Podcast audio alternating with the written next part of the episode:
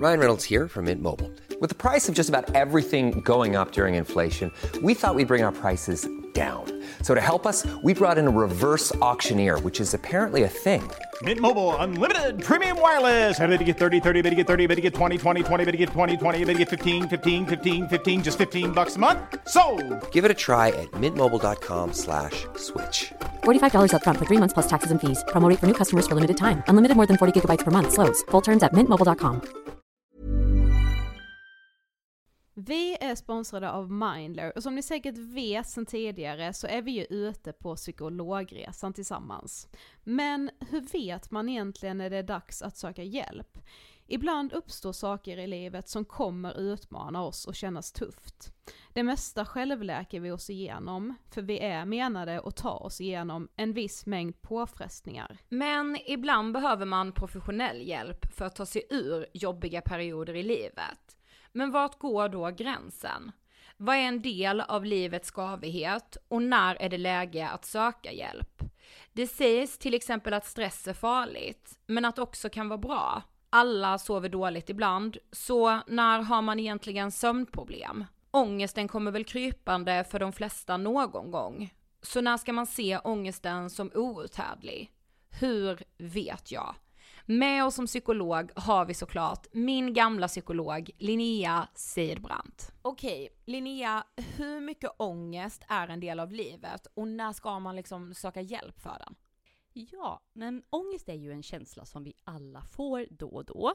Men när ångesten är så pass återkommande och intensiv att den påverkar ditt fungerande och orsakar ett stort lidande, då tycker jag att det är dags att söka hjälp. Sök hellre för tidigt om du är osäker. Då kan vi oftast med en ganska enkel insats förebygga svårare ohälsa. Och det är bra att tänka på att du förväntas ju inte kunna diagnostisera dig själv med någon fysisk ohälsa. Och det behöver du inte heller kunna göra när det kommer till din psykiska ohälsa. Vi kommer att hjälpa dig att avgöra. Gud vad det där är, alltså Det är det, så det viktigt. tror jag är haken för så många, inklusive mig själv, att jag ska redan veta vad mitt problem Jag ska ha är innan jag kommer till... in. Ja. Ah. Jag ska komma till psykologen och säga hej, jag har liksom eh, PTSD och trauma och eh, kanske eventuellt ADHD och eh, är nedstämd och kanske en depression. Alltså, vet. Precis. Och vi, jag menar, vi har ju pluggat i fem år, vi psykologer, just för att kunna göra bra och grundliga bedömningar. Ja. Så lämna det till oss. Ja, gud vad, alltså varför? Ja, det är jätteintressant. Ja, verkligen. Ladda ner Mindler till din telefon och läs mer på mindler.se.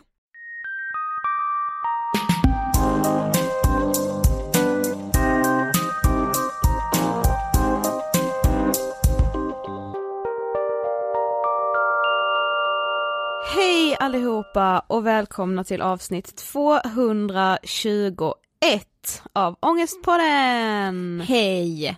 Alltså jag är från, jag är från en avgrund. Mm. Alltså på fucking riktigt. Jag är arg, jag är förbannad, så samma ord. Jag är, Jag är bara arg. jag är irriterad, alltså jag mår så dåligt. Ah, Nej men alltså nu är det inte så här, jag mår så dåligt, är att jag säger det. Jag har hjärnskakning. Mm. Alltså det går inte ens att förklara hur ont det gör i huvudet. Alltså Nej. jag, vad, jag vet inte vad ska jag säga.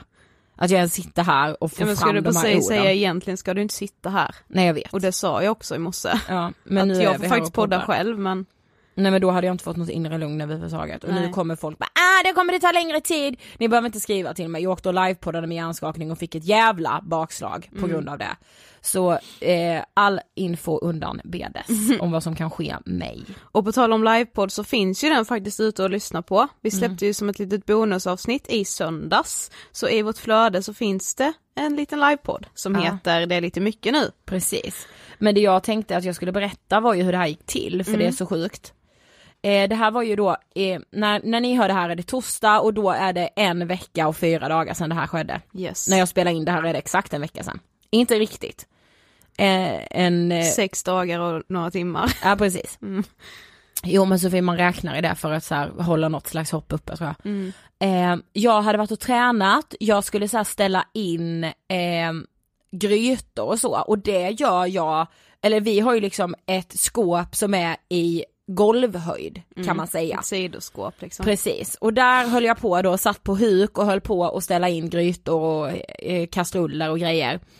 Eh, och så reser jag mig upp, som man gör med full kraft, och då är köksluckan där. Mm. Och jag För den slår, var öppen. ja, och jag slår huvudet mitt uppe på huvudet, slår jag i den här jävla köksluckan.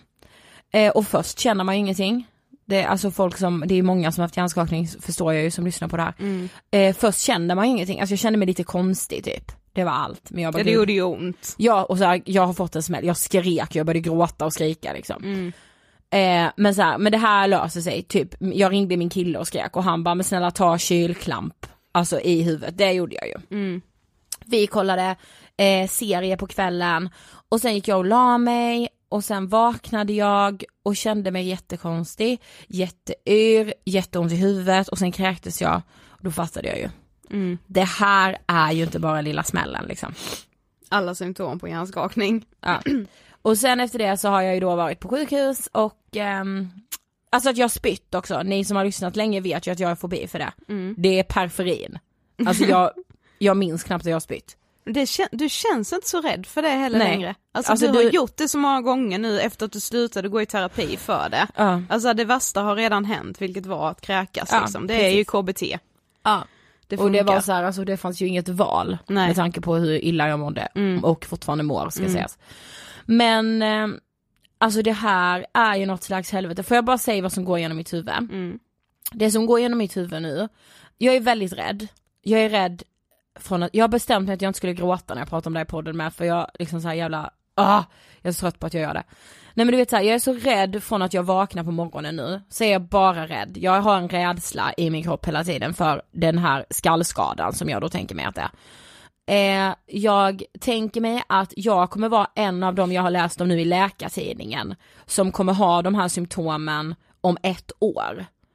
Jag har jävligt mycket katastroftankar. Vi ska ha bokrelease på torsdag för eh, pe- alltså så här, älskade vänner i Karlshamn, familj och släkt.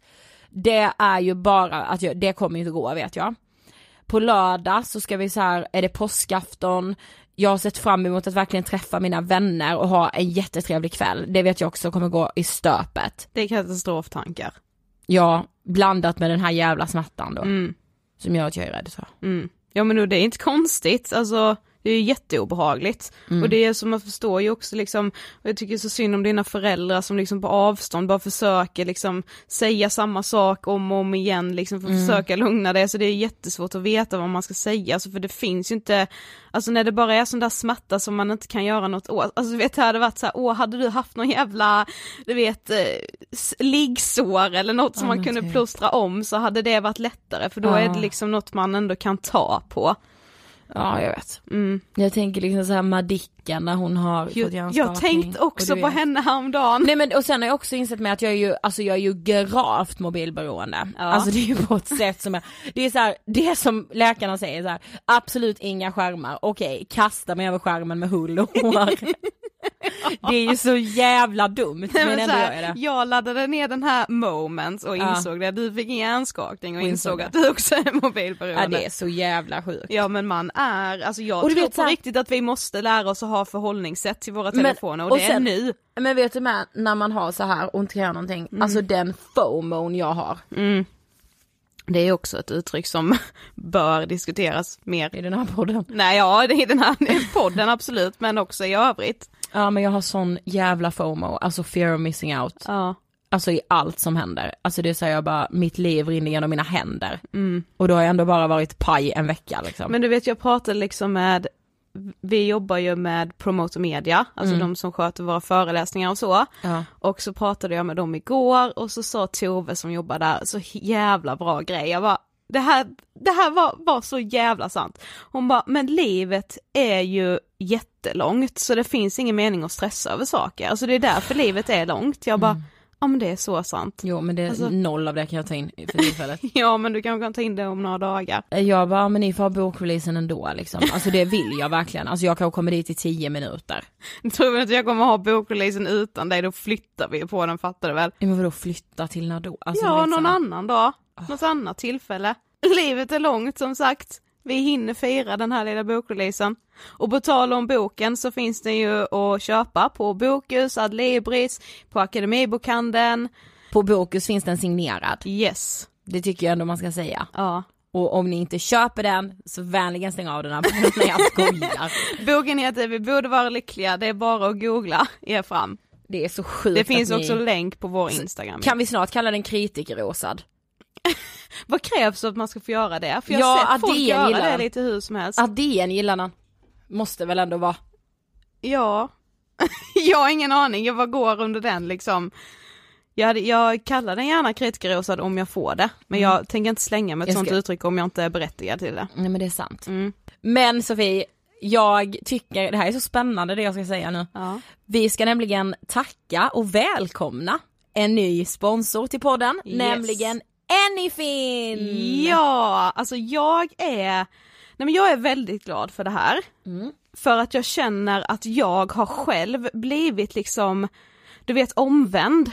När vi ja. först hörde talas om Anyfin så blev vi, blev vi nämligen väldigt kritiska. Det blev vi. Du och jag blev så här, absolut inte så vi. För Anyfin är nämligen en app som grundades för att ändra kreditmarknaden. Mm. Och när man hör ordet kredit, då, ja men då kastar man sig bakåt. Nej men man får lite så här kalla kårar och man hör mamma skrika i bakgrunden, absolut inte. Precis, så du ska inte handla på kredit, du ska inte delbetala, allt sånt är liksom bara kaos. Precis, och så här, det vill vi inte uppmana någon till att göra. Vi vill Nej. inte uppmana någon till att handla på kredit eller delbetala, absolut inte. Det vill inte Anyfin heller, men de såg hur den här marknaden behöver riktas om för att problemet med många krediter idag är att räntorna är så extremt höga.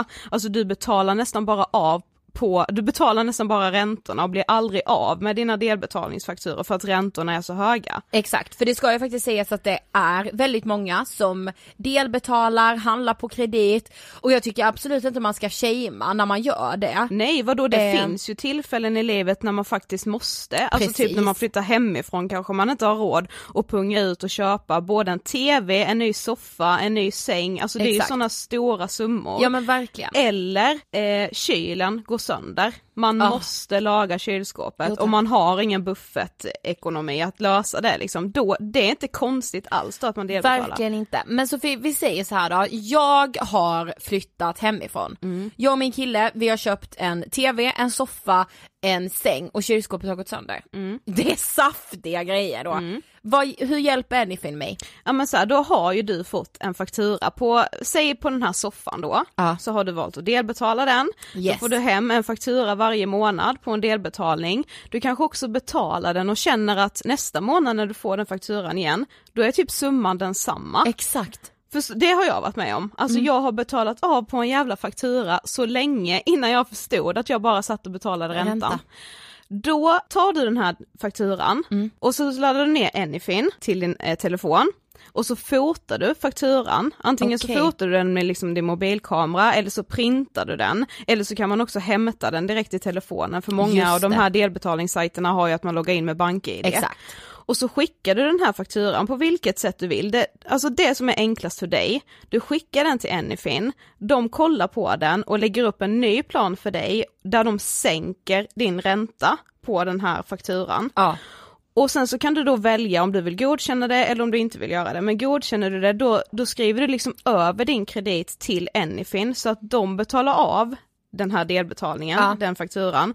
Och sen så betalar, fortsätter du ju ha dina delbetalningar på Anyfin fast med mycket lägre ränta. Alltså de vill vara på kundens sida. Ja men äntligen någon som är på kundens sida i hela liksom kreditdjungeln. Ja, och så här, jag fattar liksom att man blir så här, "Åh", att man blir, blir skiträdd för allt sånt här för att jag menar, vi har ju pratat innan om så konsumtionshets Ja. i podden och också just det här med att många har liksom så här fakturaångest eller till och med Precis, brevångest. brevångest. Att man inte vågar öppna sina brev för att man får liksom så jävla mycket ångest över alla de fakturorna som ligger där i. Men vill ni då testa detta? För det tycker jag verkligen att ni ska göra. Jag har testat det och freaking älskar det. Ja, Då har vi dessutom en liten promokod till er. just det. Så om ni laddar ner Anyfin för att ni har någon faktura som, lig- som ligger hemma med höga räntor, då kan ni dessutom ange Ångestpodden 200 och då betalar Anyfin 200 kronor på den här fakturan. Det är en present så god som någon. Ja, Vilken verkligen. påskpresent. Ja. Jag blir så glad när vi kan ge våra lyssnare sånt här Sofie. Ja, jag med. Och också när man känner så här, det här är bra, det här är ett snällt företag. Ja, ja, ja, ja. Det är smidigt, det är enkelt, du använder bara alltså ditt mobila bank-id när du loggar in. Ja. Tusen tack Anyfin.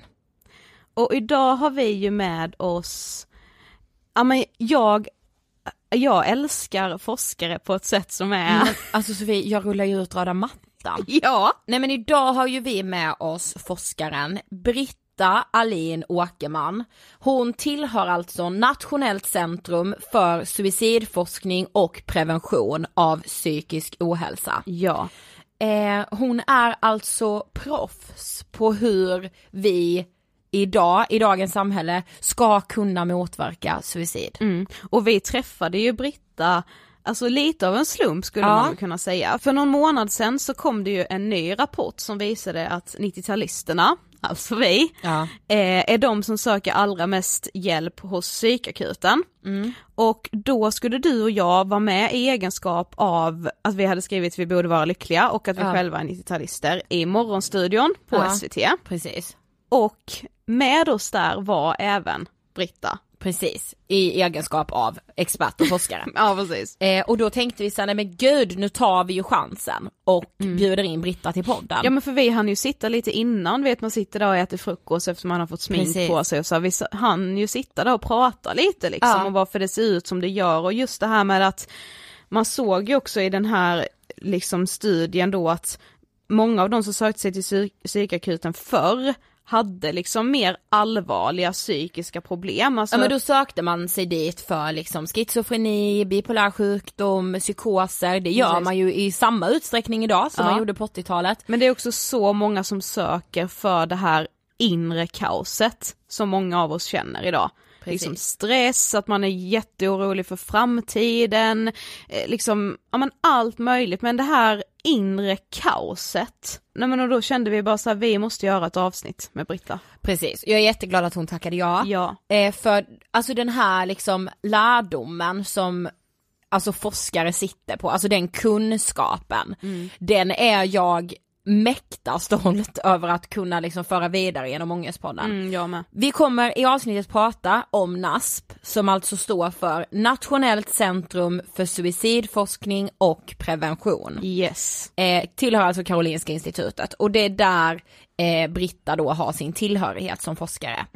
Jag tror att man kan liksom få lite så här samhälleliga svar genom den här intervjun faktiskt, för det fick jag. Ja och lite så här det här uppvaknandet som, det är så viktigt idag att vi liksom lyssnar på de som sitter på den riktiga kunskapen och inte på all den här jävla pseudovetenskapen som Exakt. kommer hela tiden med massa jävla, ja alltså humbug, det, det vet ni redan att vi är så, Ja men så här, folk som kommer och tycker, ja, som tycker och som tycker det är- intressant med forskning. Ja. Så därför kan jag då dra min egen lilla aspekt av det här och så äter vi den här örten och så är vi och friska. bakar in det i att eh, så här är det. Precis, det är livsfarligt. Vi Mm. måste lyssna på de som faktiskt är forskare i det här landet. Ja, Så därför med det sagt. rullar vi stolt igång intervjun med Britta Alin Åkerman. Varsågoda!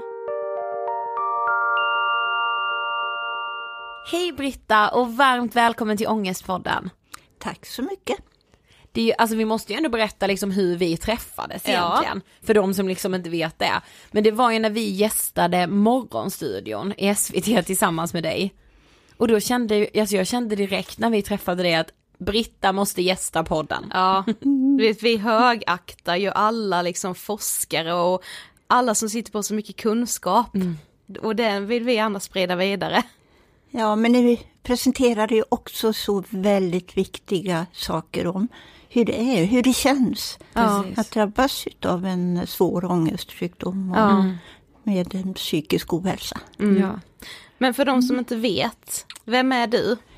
Ja, jag är legitimerad psykolog, kliniker och även psykoterapeut. Eh, Och sen har jag en professur inom pedagogiken från den tiden jag arbetade på Lärarhögskolan och arbetade med utbildning. Mest med dem med inriktning neuropsykiatrisk problematik. Det vill säga de som hade autismliknande störningar och ADHD. Och nu så har jag en tjänst vid någonting som heter NASP, Nationellt centrum för suicidforskning och prevention av psykisk ohälsa. Väldigt lång titel. Men officiellt så heter vi NASP. Ja. Eh, Men innan vi sätter igång intervjun så brukar vi ställa en fråga till alla våra gäster. Eh, Och då brukar vi fråga, vad tänker du på när du hör ordet ångest? Jag tänker på att det är någonting som är otroligt starkt och svårt för den som är drabbad.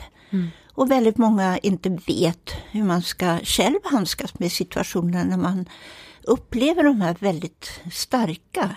Det kan ju bara kännas som fysisk smärta ibland. Precis. Men din tillhörighet på Karolinska institutet är ju då NASP som du själv nämnde, men vad gör ni där? Eh, Vi gör bland annat forskning och eh, utbildning, men kan också svara på samtal. Någon som ringer utifrån och vill veta lite mera om psykisk ohälsa och inte minst kring självmordsprevention eftersom det är det som är fokus på vårt arbete. Vad spännande det måste vara och liksom utvecklande att jobba där. Det är spännande men det är ibland väldigt tungt också. Ja, såklart. För man möter människor som har väldigt stora svårigheter och det är ju inte så att vi kan lösa det men vi kan finnas till hands kanske för att stödja och hjälpa och ge lite mer information var man kan få hjälp. Och, Men vi tänkte så här att vi ville börja med att fråga en sak som ofta diskuteras kring psykisk ohälsa. För idag så säger man att psykisk ohälsa ökar. Men så finns det de som säger att det inte ökar utan att det bara är fler som söker hjälp och att därför så ökar statistiken. Men liksom hur ligger det egentligen till? Ja, det är kanske inte så lätt att svara på. För jag vet att eh, det finns många, precis som du säger, uttrycker att eh, det faktiskt inte ökar. Men min erfarenhet är att upplevelsen av svårigheter ökar. Och det kan ju vara bero på väldigt många olika saker men om eh, livsbetingelserna blir svåra för människor så kanske man inte klarar av den form av press och svåra känslor som man gjorde tidigare.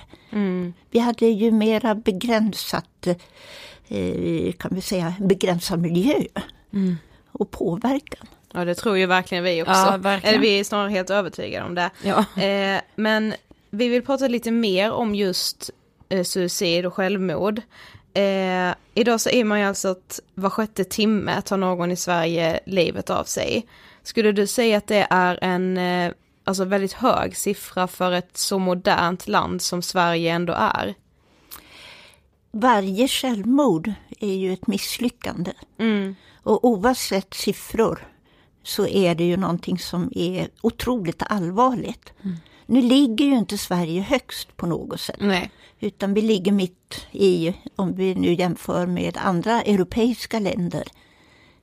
Men eh, jag tycker att det är alldeles för högt och framför allt är det för högt när det gäller ungdomar.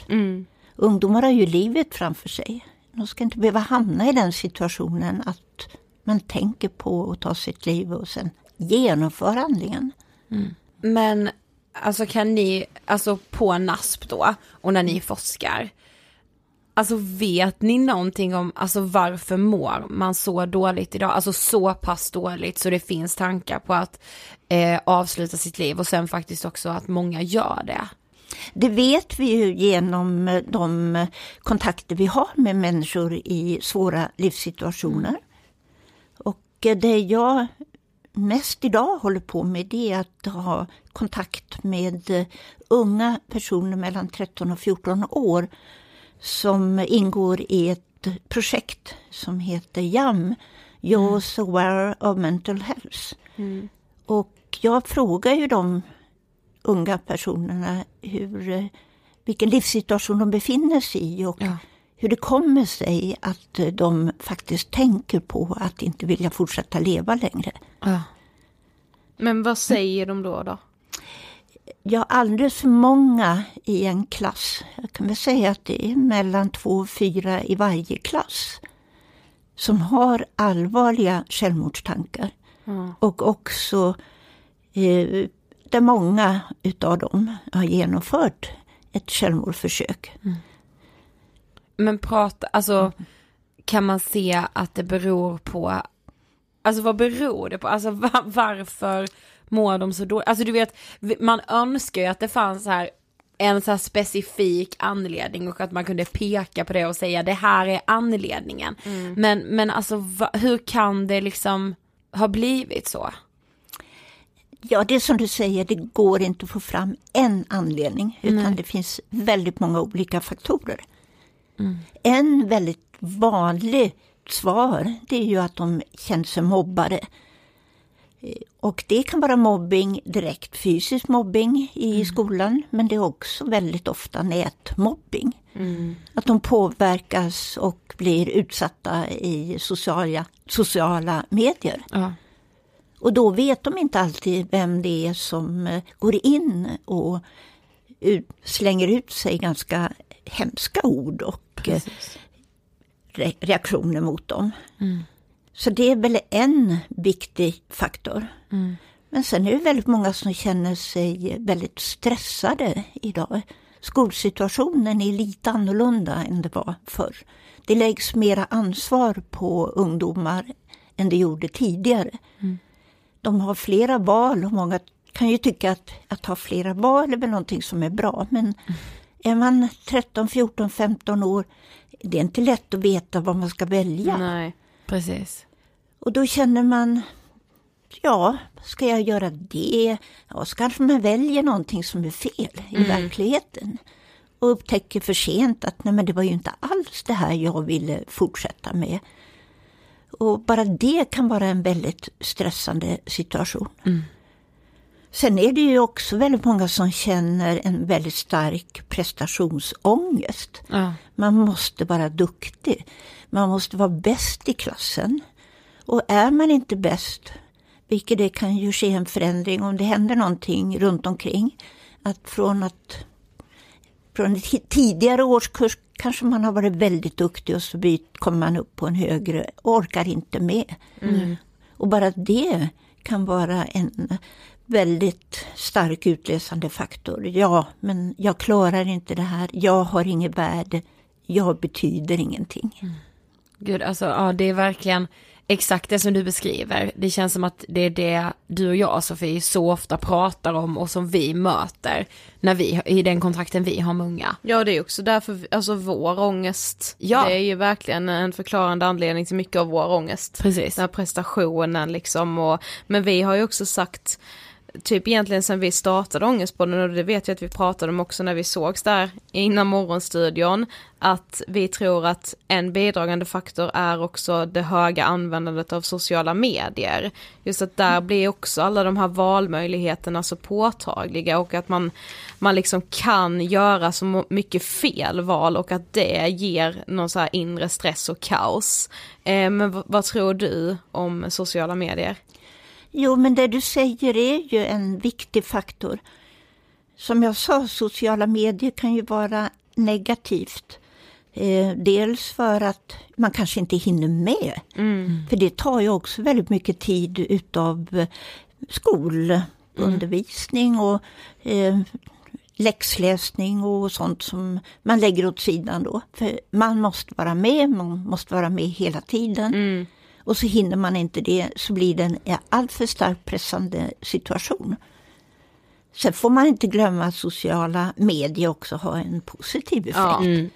Det finns otroligt mycket man kan lära sig och ta del utav och det fanns ju inte förr. Nej. Precis. Så att det gäller att se båda sidorna. Ja.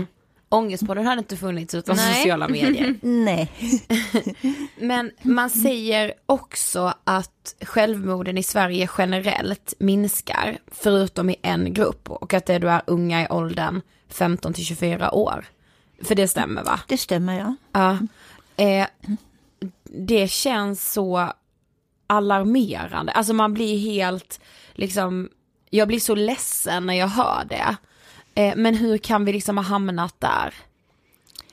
Ja, det är ju lite grann det jag eh, tidigare tog upp, Mm. att eh, situationen för unga människor är mer pressande idag än det var tidigare. Och går man ju lite längre, du nämnde 15 till 24, vi har ju också självmord bland yngre. Och det är ju ännu mer katastrofalt att unga, små barn till och med 8-10 års åldern genomför en självmordshandling.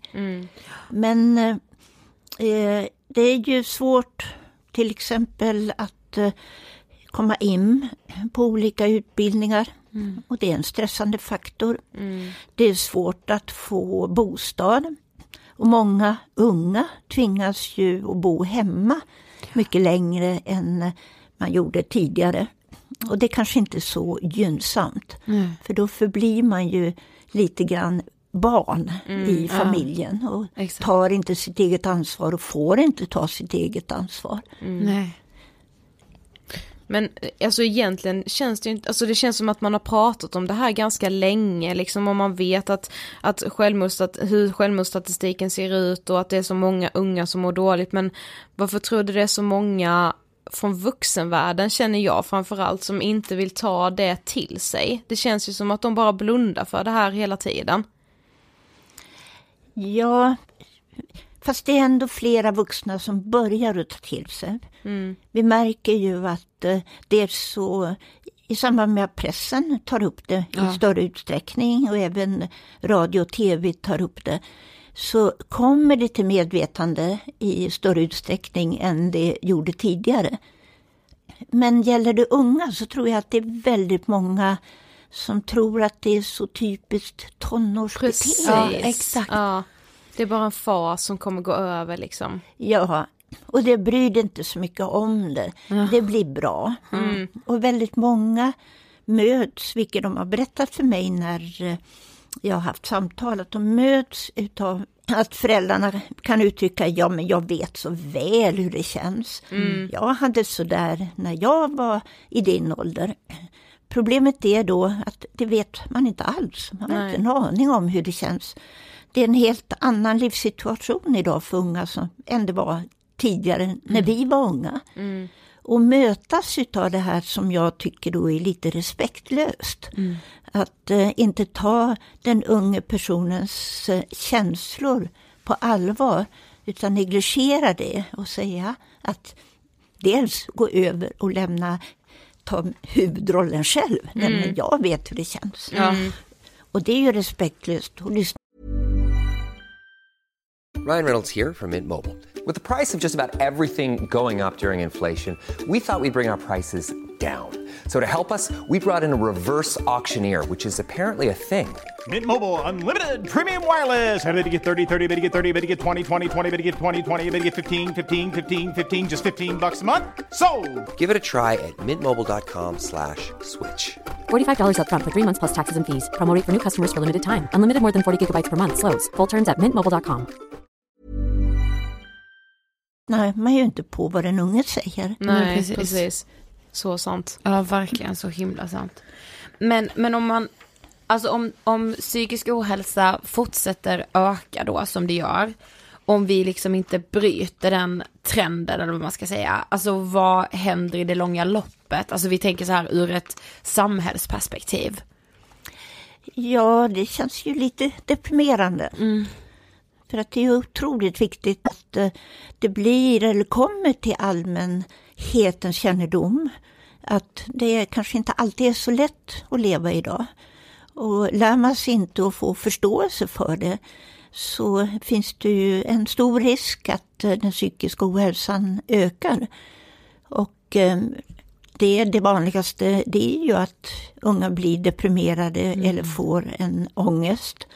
Och då, då blir ju konsekvensen att de sjukdomarna ökar. Och det är definitivt inte någonting som är bra för samhället. Nej. Det medför ju också att många ungdomar inte orkar gå kvar i skolan, genomföra sin skolutbildning och sen inte heller orkar söka någon tjänst för att man inte mår bra. Så ur samhällsekonomiskt perspektiv är det ju ett starkt misslyckande. Mm, Ja. Verkligen. Men nu har vi pratat lite om så här, liksom de gemensamma liksom faktorerna för många som mår dåligt och de som du har pratat med. Men finns det några liksom tecken man som anhörig kan hålla koll på för att liksom upptäcka att någon i ens närhet mår psykiskt dåligt? Jag tycker det viktigaste tecknet är att iaktta förändringar. De som kanske har varit glada och öppna, utåtriktade, gjort mycket och haft många kompisar. Och det kanske har gått bra i skolan, hyggligt bra i alla fall. Eh, Helt plötsligt inte har intresse av att vara med kompisar.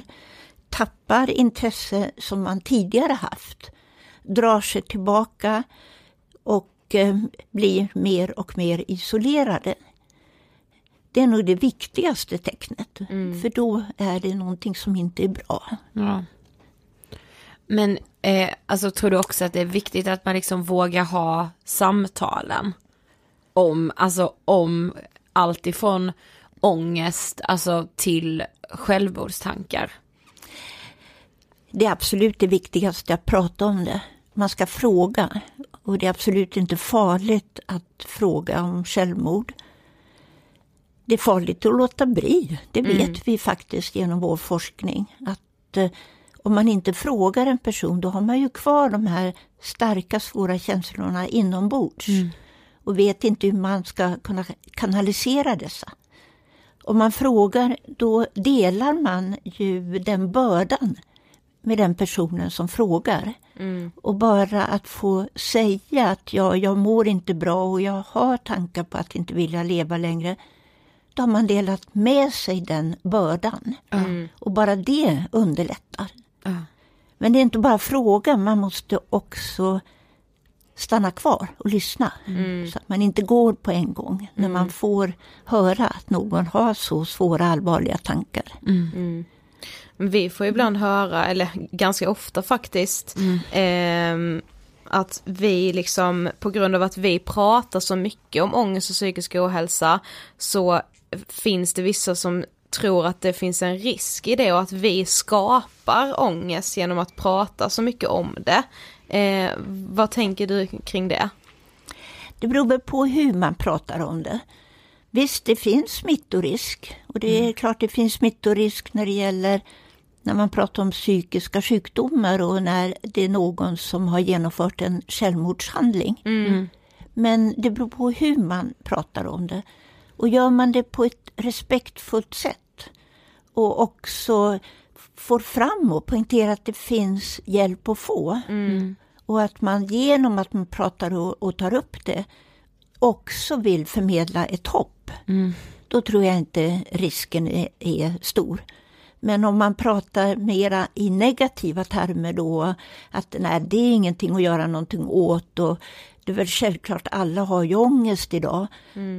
Och då är det ju ganska brist på respekt också inför den Precis. eh, sjukdomen. Ja, det, var, det är så viktigt. Ja. Eh, men vi tänkte också så här, alltså vad behöver liksom politiker och alltså myndigheter, vad behöver man göra för att suicidtalen ska gå ner? Eller alltså som du säger, varje självmord är ett misslyckande. Vad krävs liksom för att det ska vända? Ja, politiker bör ju också i likhet med alla vara medveten om det här stora problemet. Och eh, också, det är ju många gånger en ekonomisk fråga, att satsa kanske lite mera på psykiatrisk behandling och även allmän vård. Och eh, kanske föra in lite mera flera specialister inom eh, vårdcentraler, hälsocentraler. För att eh, det är inte alltid så att man kanske behöver ha en psykiatrisk hjälp för att eh, man mår psykiskt dåligt. Nej. Men det måste finnas kompetent, professionell personal inom eh, sjukvården som kanske kan bidra och eh, genom bara samtal, att vara öpp- öppen, lyssnande och ta personen på allvar. Då kan man eh, säkert förhindra väldigt många till att det verkligen utvecklas och blir en svår psykisk sjukdom. Ja, precis. Att man liksom tidigt börjar prata om Ja, det som känns. så att tidig eh, behandling och eh, tidigt upptäckande Mm. det är absolut det viktigaste. Och för politiker det är ju att försöka satsa mera pengar inom verksamheten. Mm. Mera pengar till forskning också. För att kanske få fram mer hur vi kan eh, se signaler och hur man kan hjälpa den som mår psykiskt dåligt. Mm. Ja men alltså jag tänker bara det, alltså när man, in, jag och Sofie gjorde verkligen det inför val, eh, inför valet, alltså i hela valrörelsen. Försökte liksom se hur mycket politikerna pratade om suicid eller psykisk ohälsa. Och det är så extremt lite i proportion till att det faktiskt är ett så stort problem. Eh, jag kände mig frustrerad under hela valrörelsen för att det så här, men ni måste liksom ta upp det mycket, mycket mer. Eh, så där tycker jag faktiskt att de har ett ansvar. Mm, verkligen. Jag håller med. De har ett väldigt stort ansvar. Ja. Men du var ju med och sjösatte SPIS-projektet. Vill du berätta vad det är? Det började 2009 genom att en grupp ifrån Kungsholmens räddningstjänst kom till oss på NASP och sa att eh, de fick eh, uppleva så ofta att eh, människor hamnade på Västerbron och hoppade och kände att hur ska de handskas i den situationen? Hur ska vi lösa det här? För de kände sig maktlösa, eller sa- avsaknad av både kunskap och hur man skulle kunna handskas i den situationen. Och det, det samtalet det ledde till att eh, de förmedlade till, även till polisen och till ambulanssjukvården, till SOS Alarm, att det här är ju någonting som berör oss allihopa. Hela blåljuspersonalen. Ja. Så då bildades gruppen som kallades SPIS och det hette då Självmordsprevention i Stockholms län. Men när vi var klara med det 2013 då heter det fortfarande SPIS men det är självmordsprevention i Sverige. Vi behövde inte byta namn för det för Nej, det var ju bra. allt fler har börjat att införa det här med att eh, man ökar kunskapen, utbildning, observationen, tecken och så för människor som hamnar i en svår situation. Och då är just blåljuspersonalen någon som väldigt ofta möter människor i den situationen. Mm. Ja men vi pratade om det igår när vi liksom skrev den här intervjun. Alltså det, det är helt sjukt hur det inte innan kunde liksom ingå i deras utbildning tycker jag. För det är ju Ja. en självklarhet att det många gånger är blåljuspersonalen som får den första kontakten med någon liksom som kanske håller på att utföra ett självmordsförsök eller som mår väldigt dåligt eller det kan ju vara andra som har ringt och är oroliga och då, då kommer ju liksom någon från SOS Ja det är så konstigt att de inte har, att det inte har varit en del av deras utbildning kan jag tycka. Mm, Ja för jag tänker, är det inte ofta polisen som är först på plats? Ja, det är de väl kanske inte. Oftast är det räddningstjänsten Just det. som är först på plats. I varje fall i, eh, det är nog faktiskt i hela landet för att det finns betydligt flera brandkårer och brandbilar vilket innebär att de oftast är närmast den plats där eh, alarmet har gått. Ja precis. Medan polisen kanske inte alltid har så många som kan eh, komma till i utryckningen. Men jag tänkte med på att, eh, nej men det var kanske det jag tänkte att polisen ofta de som kanske lämnar besked till eh, anhöriga. Det är de som lämnar besked i samband med ett självmord, ja. Ja. Men har de någon utbildning för det i sin, alltså det, ingår det i deras utbildning att lära sig hur man liksom tar de samtalen? De har en viss utbildning, men eh, även de upplever att eh, den är alldeles för dålig. Eller att man inte har tillräckligt mycket kunskap i hur man ska möta och bemöta För det är svåra samtal, otroligt svåra samtal. Ja. En del har ju en, en fantastisk inlevelseförmåga och eh, har en naturbegåvning. Ja. Och kan bara genom att de är den människa de är göra ett, en väldigt, väldigt god insats. Mm. Det finns ju många som ändå inte klarade av det riktigt. Mm. Och där många anhöriga upplevt att de har blivit ganska konstigt bemötta. Mm. Det var, eh, jag har ju, eller vi i vår familj har, jag tror jag berättade för dig senast att eh, min faster tog sitt liv 2016. Eh, och då, eh, jag, jag bor ju i Stockholm och mina föräldrar bor i Karlshamn. Eh, så det var ju de som fick beskedet av polisen och då upplevde de precis som du säger att det blev väldigt konstigt. Att de, de kände väl att de nog hade önskat att de kunde, att de hade mer kunskap alltså för att ta det här samtalet, alltså från polisens håll. Eh, för mina föräldrar kände nog att det blev väldigt fel och konstigt. Och det tror jag, det har jag förstått att det är många som har liksom den uppfattningen kring det samtalet. Vilket, alltså det är ju, det är ju liksom bland det värsta man kan, man kan få. Eh, såklart. Mm. Men det vet jag också att jag läste, det var, om det var någon intervju med dig och någon annan som liksom själv har jobbat inom blåljuspersonal på något sätt som också upplevde hur de ju också genom sina upplevelser också kan må psykiskt dåligt och att de inte då får lära sig att hantera liksom, kanske det kan vara liksom någon traumatisk eh, brand eller de kanske har bevittnat ett självmord som gör att de mår psykiskt dåligt och att man inte då inom liksom den arbetsgruppen riktigt vet hur de heller ska hantera de situationerna och hur man liksom ska prata om det och bearbeta det man faktiskt är med om i sitt yrke. Det stämmer, och de är ju inte mer än människor Nej, de nej. också. Precis. Så att eh, visst händer det och inte bara en gång utan det händer flera gånger att eh, precis som du säger, de eh, hamnar i en väldigt traumatisk situation. Och eh, det medför ju starka känslor så att det är väldigt viktigt att de i sin utbildning också får lära sig lite mer om egna reaktioner i svåra situationer. Precis. Nu pågår det en utredning när det gäller polisens verksamhet och eh, där man kommer att ha förslag på att de ska få en utökad utbildning just när det gäller självmordsprevention. Eftersom det är så viktigt. Precis. Så att de inte bemöter det på ett felaktigt sätt. Både mötet med den som är självmordsnära men också mötet med de anhöriga som har förlorat någon. Men, men hur, alltså jag tänker på SPIS-projektet.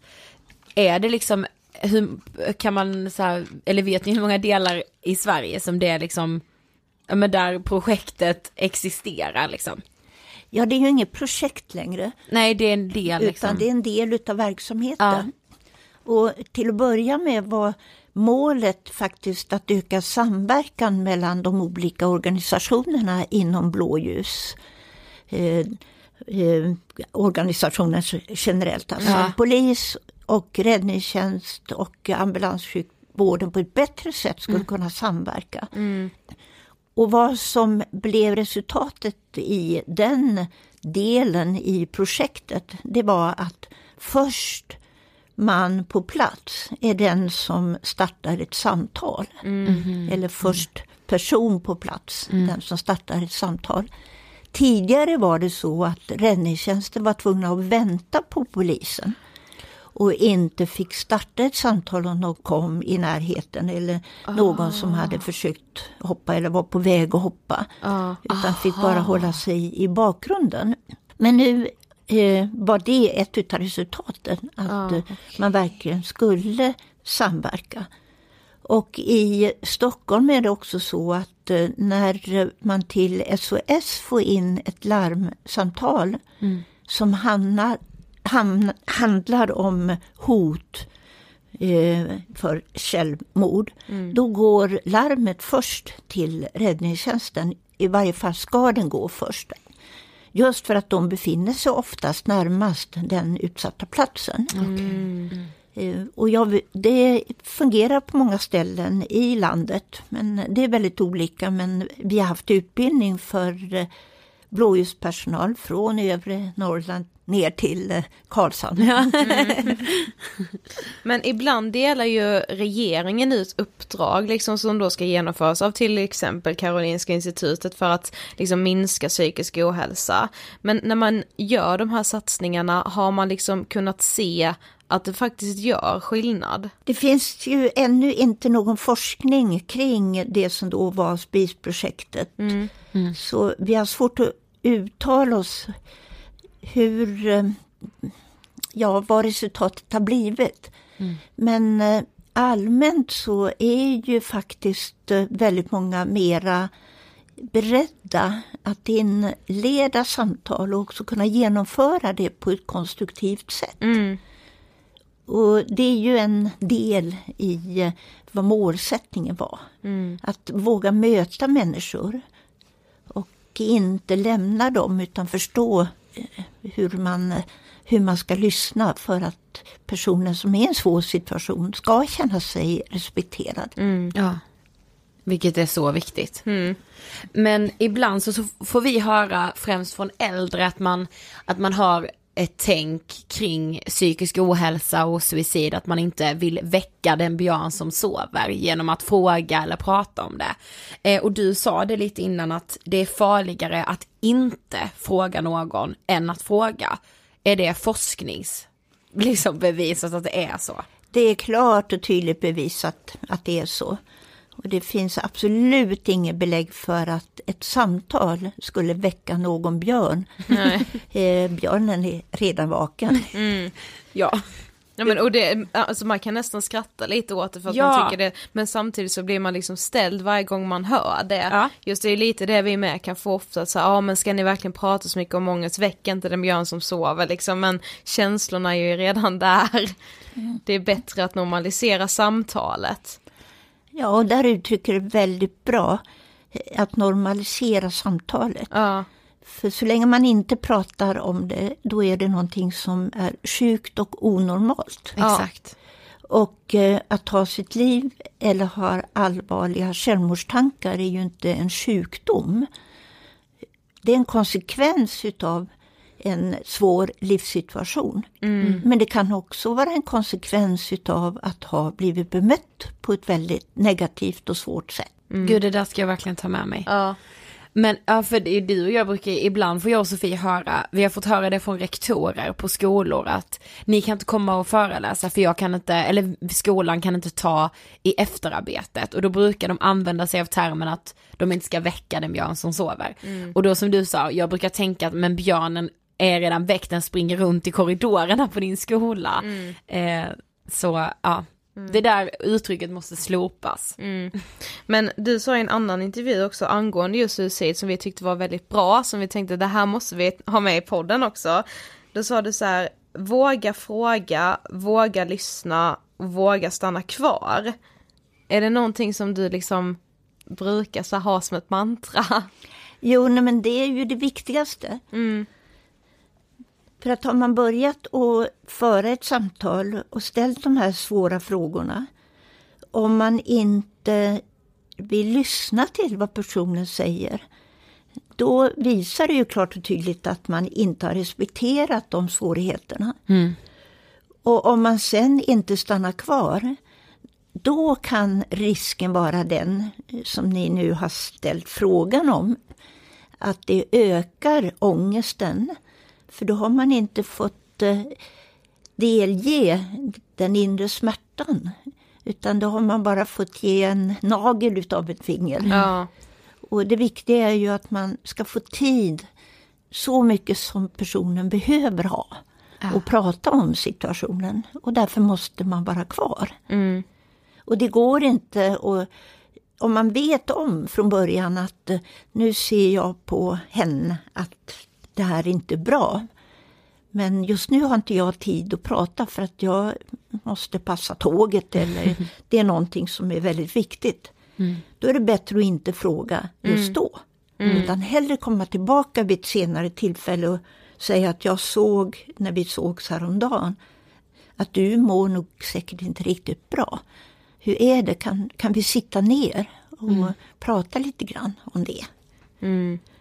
För att om man börjar ett samtal och sen direkt efter det säger att ja, men jag har inte tid nu och stannar och pratar. Då kan det vara negativt. Ja. Det kan vara, kan vi säga destruktivt och framkalla ökad ångest. Bra lärdom, tycker jag. Verkligen, jättebra. Eh, vi har kommit till sista frågan. Vad inspirerar dig? Ja, om man känner att det faktiskt eh, känns bättre. Och eh, jag kan väl utgå ifrån de nära samtalen som jag har just nu. I min eh, psykoterapeutiska verksamhet har jag ju träffat väldigt många i terapi. Och bara känslan, dels att de vill komma tillbaka, dels känner att oh vad bra det här känns nu. Det är ju stärkande. Och nu när jag pratar med unga som faktiskt inte är så gamla och inte har kommit mer än in i tonåren och kan säga att tack, tänk att du lyssnade. Det är ingen annan som har frågat mig en enda gång hur jag mår. Och du frågade och du har stannat kvar och lyssnat medan jag har berättat. Det är ju otroligt stärkande. Så fint. Det gör liksom samtidigt lite ont att ingen annan har frågat. Verkligen. Men Britta, tusen tack för att du ville komma till Ångestpodden. Jag bara känner att jag är så här fylld av Ja, lärdomar verkligen. Tack. av det här viktiga. Tack för att jag fick komma. Ja. Alltså jag blir alltid väldigt berörd när jag, när jag pratar eh, självmord, eller när vi gör det, liksom eftersom Lisa, min faster, tog sitt liv för snart tre år sedan. Mm. Eh, och det är så sjukt för att jag gjorde faktiskt Alltså så här en analys, vad är det? Nej jag gjorde inte Har du analys. forskat lite på detta eller? Jag har forskat lite själv. Nej men det har jag inte gjort, men däremot så tänkte jag faktiskt så här hur jag själv har alltså fått växa in i rollen som anhörig till någon eh, som har tagit sitt liv. För att den rollen är inte självklar. Alltså rollerna i form av att man eh, har någon närstående som har gått bort i eh, vilken somatisk sjukdom som helst. Den är ganska så självklar. Det är en roll där man tycker synd om, det, det är liksom en roll som är skitjobbig. Men att det är så sjukt att man som anhörig i suicid på något sätt behöver växa in i den rollen. För att man är så jävla rädd för att någon ska kolla anklagande, att någon inte ska förstå, att man liksom ska bli ifrågasatt. Eh, och det, det har jag verkligen funderat på, alltså hur jag själv bara har ändrat mitt sätt att prata eh, om suicid över tid som jag har varit anhörig. Eh, och även så här, jag kan se det väldigt mycket i mina föräldrar också, att de så här övar Eh, jag vet att jag och mamma hade den diskussionen att hon sa att så här, att hon övar varje gång hon säger att ja men Idas faster tog sitt liv, att det är som en övning. Jo men det är Eh. jättefint att hon ändå an, alltså antar utmaningen, det låter ju helt fel men att hon ändå gör det. Alltså så här, hon ser det som en övning men hon gör Ja. ju det. Ja ja ja. Hon Men, har ändå kommit över steget att liksom, att på något sätt ändå vägra förneka det eller på något sätt Ja, ja. liksom, ja, skyll, skylla på något annat. Alltså, precis. och jag tycker liksom det var typ det bästa, nu sa Britta väldigt många bra saker men det bästa Ja. hon sa var ju att varje självmord är ett misslyckande från samhället. Precis. Det är så jävla sant, alltså hur kan vi se det på ett annat sätt? Ja. Alltså när hon säger det låter det så jävla självklart. Ja. Men den där meningen ska jag bära med mig varenda gång någon ställer frågan eh, Ni tror inte att ni kan bidra med ångest om ni, så mycket som Ja, ni pratar precis. om det? Alltså dra åt helvete. ja verkligen. ja men verkligen. Men det är, jag vill nästan också bara flagga lite för att så här, eh, regeringens budget kom ju faktiskt nu i veckan, Ja. eller förra veckan. Ja, det Där vi då kunde se att psykiatrin eh, fick ett indrag, eller vad säger man? Eh, Jo men psyki- indrag kan man säga. Psykiatrin fick 90 miljoner mindre. Mm.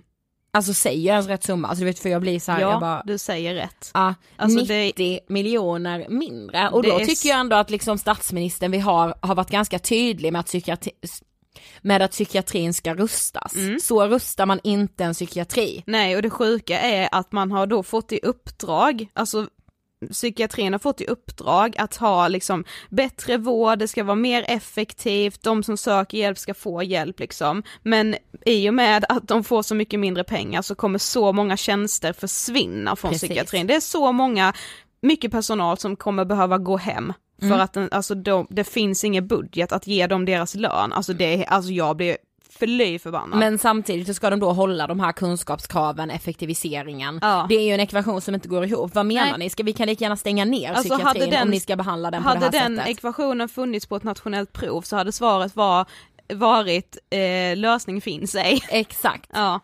Eh, och jag tycker, alltså jag tycker det är skämmes Ja. till varenda en av er som sitter i riksdagen Mm. och har fattat det här beslutet. Vad är det för överenskommelse? Ja, Det är ändå så här ett jävla hopplock av partier också. ja, Jag är djupt besviken Mm. av att läsa det här. jag också. Jag hoppas att alla som är besvikna också visar sitt missnöje mot eh, regeringen för det här Verkligen. är inte OK. Det krävs att vi gör det. Det är också så sjukt, alltså jag tycker det är så sjukt respektlöst med tanke på att vi hela tiden ser hur den psykiska ohälsan ökar. Alltså det, vi har aldrig varit så öppna som vi är idag med den psykiska ohälsan. Ändå Jag bara fick- pissar Ja men jag fick det. förklarat för mig också vart de här 90 miljonerna, vart de skulle Ja det användas. står ju i budgeten alltså. Ja, det var till att stärka de statliga apoteken. Ja. Jag vet inte hur psykiatri och apotek, alltså hur kan det stå i någon slags paritet att säga, men vänta vi kan plocka till psyki- från psykiatrin och sen så ger vi det till de statliga apoteken. Jo men vet du, vad, ja, vet du varför? Det är Nej. typ för att, för att effektivisera så ska man bara ta in patienterna, skriva ut medicin till Ja, dem och så ska exakt. de ha så jävla mycket att göra på apoteket för de får plocka ut antidepressiva Ja. till alla som kommer dit hela tiden. Så blir inte folk hjälpta. Alltså jag måste nämna det här också. Vi fick ett eh, mail eh, angående just eh, vår kampanj mellan stolarna Mm. från en person som alltså har lidit av psykisk ohälsa och för en månad sedan så tog hon en överdos Mm. på sina mediciner, blev inlagd och blev hemskickad igen med samma medicin som hon tog överdos på plus typ, hon skickade en bild på alla tabletterna, jag tror det var 11 stycken. Mm. Ingen såhär bara du ska liksom komma tillbaka hit nu en gång i veckan och prata med någon, alltså ingenting. Alltså hur kan man skicka hem någon som har tagit en överdos men det- på sina mediciner med samma medicin samt gud. några tabletter till? Alltså ja man får ju, jag förstår om du får ont i huvudet. Ja men verkligen. Ja. Nej men för jag tänkte också att så här, det var ju mindre än en månad sedan du och jag faktiskt lämnade över berättelserna mellan stolarna till socialministern och Ja. därmed hela riksdagen. Ja. Eh, då tycker jag att det är skamligt att jag sen får läsa det här i en budget. Ja det är helt sjukt. Ja. Det är helt sjukt. Eh, there is more to come kan man säga, vi har mycket att göra. Jag tänkte så vi, alltså typ såhär vid Almedalsveckan, då borde du och jag göra ett avsnitt där det så här, om vi var politiker, punkt, punkt, punkt, punkt. Ja, jag tänker också att vi ska ju till Almedalen, Eh, vi vet ju inte hur många dagar vi kommer vara där. Nej. Jag tänker, alltså vi får på något sätt, vi får springa runt med någon liten handmick och bara så här försöka få kommentarer från så mycket politiker Ja, som precis. möjligt. Sen bara ska man använda det mot dem ja. När de gör sån här skit. Ja men verkligen, vi ska Ja. rota fram deras lik i garderoben. Ja. Nu missade vi den här bokcirkeln vi tänkte ha, den får starta nästa vecka Ja det får den göra, det Ja. blir så långt här. Ja, Mm. eh, då hoppas vi att jag är bättre när vi hörs nästa gång. Ja, och ha det bäst tills Att jag dess. sa det om mig själv också så. Jag hoppas med att det är bättre. ja. Hej då puss.